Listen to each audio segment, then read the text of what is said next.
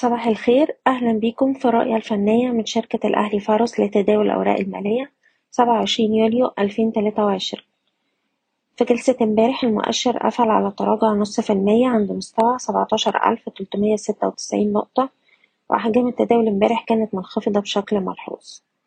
إحنا دلوقتي للجلسة الرابعة على التوالي. المؤشر بيغلق على تراجع بعد عدة محاولات على مدار الأسبوع لاختراق مستوى المقاومة سبعتاشر ألف وستمية. لكن القوى الشرائية ما بتكونش قوية بالقدر الكافي إن هي تأكد اختراق المستوى ده الأعلى.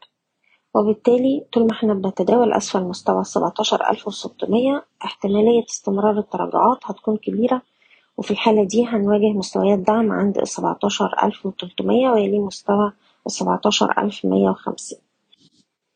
ومن الأسهم اللي كان أدائها جيد خلال جلسة امبارح مصرف أبو ظبي الإسلامي نقدر نحتفظ بالسهم طول ما إحنا محافظين على مستوى الدعم الاتنين وعشرين جنيه ومن هنا نقدر نعيد اختبار مستويات المقاومة عند الأربعة وعشرين والأربعة وعشرين ونص.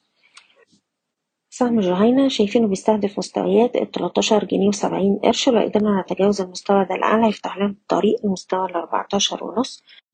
أقرب مستوى دعم هيكون حوالين الاتناشر جنيه وتمانين قرش ويلي مستوى الاتناشر جنيه ونص. سهم موكو مازال بيستهدف مستويات الميتين خمسة وأربعين والميتين خمسة وخمسين.